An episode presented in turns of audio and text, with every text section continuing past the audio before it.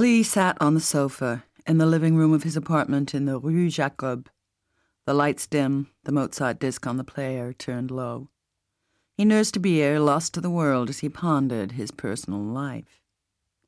Nicole Wells. He repeated her name to himself in the silence of his head. She had become a problem, a nagging problem, as it so happened. For two years, they had been best buddies in the truest sense. In Beijing, he had saved her life, and everything had changed. She was no longer simply his best buddy. She was a woman he cared about as a woman. He had realized this when he put his arms around her on the steps of the Martyrs' Monument in Tiananmen after flinging her away from the approaching tanks. Nicky had thanked him for saving her life, and he had turned her face to his and looked into those cool, appraising blue eyes. Suddenly, he was brimming with feelings he did not fully understand. Ever since leaving Hong Kong, he had tried hard to shake off these feelings without much success. Off and on, they had continued both to confuse and trouble him, but he was aware of the reasons to some extent. He and Nicky had drawn closer and closer, had grown to love each other like brother and sister. Now his emotions were engaged on a different level, and he was not sure what to do about it. To begin with, he did not want to get seriously involved with any woman because he did not want to care so much for someone that he would feel bound to make a commitment, get married, and eventually have children. He had no desire to be pinned down by marital obligations. If he was honest, he was a bachelor at heart. And then there was Nicky herself. She was perfect as a friend, but hardly the most suitable candidate for a lover. She was too complicated, too complex by far. She lived an ocean away, and she had one of the biggest careers in American television. Hardly the right ingredients for a harmonious love affair with him. She had no idea that he was harboring these strange new feelings for her. If he was smart and did not reveal them, she would be none the wiser. Very simply, he would go on treating her as a pal. This was the ideal solution.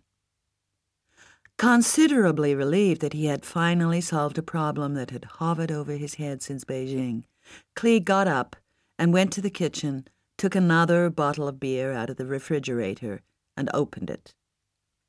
As he was crossing the foyer, the phone began to ring, and he hurried through the living room to answer it. Hi, Clee. It's me. Nicky, he exclaimed. So happy to hear her voice, he felt a smile of pleasure sliding onto his mouth. This sudden rush of euphoria so startled him he sat down heavily in the nearest chair. So, what's happening down there? He asked, a bit lamely. It's very quiet here, but it's been wonderful for me these last few days, she said. Sunny and peaceful. And you were right, I did need the rest. How long are you planning to stay in Provence? I don't know. Originally, I thought a week, but maybe I'll stay on for a while. I was wondering if you might come down for a few days, keep me company if you don't have anything better to do. I'd love to, Nicky, but I'm jammed. The agency's flooded with jobs. Look, I'm just in the middle of something I have to finish. Let me call you back later. Oh, that's fine. Talk to you later. Bye. She hung up on him before he could say another word, and he felt rotten for being so abrupt with her. Nicky was a baffling woman in a variety of ways. When he had first met her in Beirut two years ago, he had thought she was the classiest looking blonde he had ever seen. Beautiful, elegant even in her battered safari suit, and very photogenic. She had that very poised, cool exterior which could be so off putting to some men, but which he was sure concealed great warmth.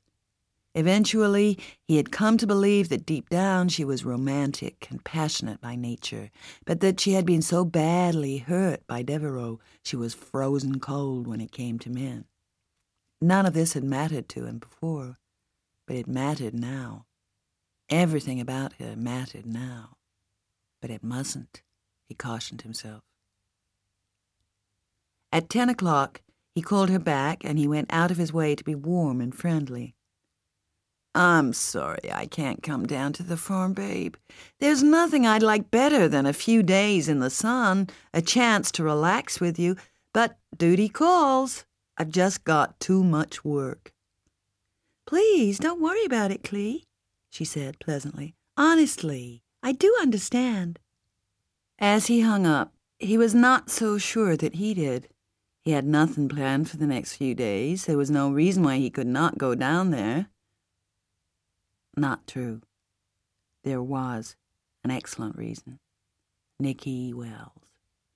Surely it was better to get a grip on his feelings, wait for them to change, to settle down and normalize before he saw her again. Nicky would remain his comrade in arms with whom he shared so much on an entirely different level.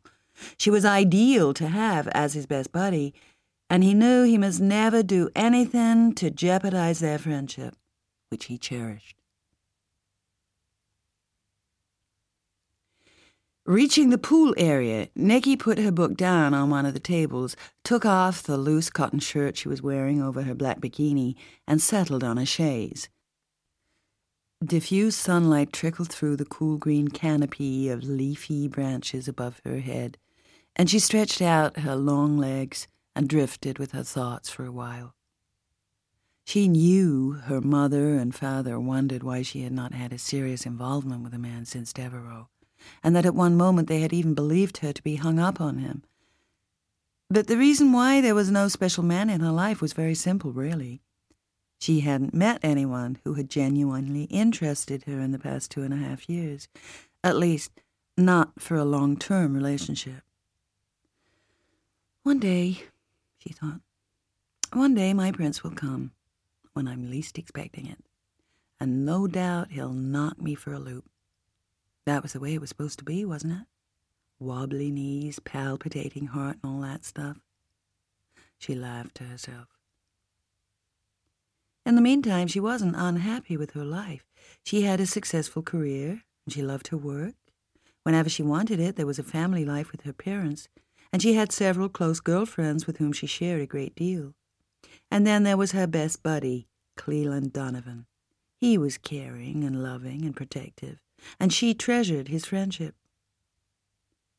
Suddenly, Nicky realized how disappointed she was that he had not been able to come down for the weekend. It would have been nice to see him, enjoy his company in these peaceful surroundings. She sighed. Usually, when they were together, they were in a combat zone or some other trouble spot in the world. At these times, they were under immense pressure, intensely involved in what they were doing, scrambling to do their work properly, to get the story, and, more often than not, under the most adverse circumstances. They were also fighting the horror of what they were witnessing, plus the fear, which never failed to surface at some point, generally at night for her when she was trying to fall asleep. What a lovely change it would have been if they could have relaxed together and had some fun this weekend. But seemingly he couldn't get away, or did not want to, or was otherwise engaged, and that was that. Nicky pulled her reading glasses out of the pocket of her shirt and picked up her book. It was Richard Whelan's biography of Robert Capa, which he had found in the library upstairs, and it made fascinating reading. From the moment she had started it, she had understood why Clee had always been so intrigued and fascinated by Capa. Opening the book, Nicky found her page, began to read, and was soon completely absorbed in Capa's life story an hour slipped by, and then another. Nicky looked up at the exact moment Clee reached the middle of the garden path leading down to the pool. He stood perfectly still, waiting for her reaction, grinning at her. Nicky's face broke into delighted smiles. She threw her book down and leapt to her feet. Clee! she cried and ran across the grass and threw her arms around him, hugged him to her. And how did he manage to get away? she asked.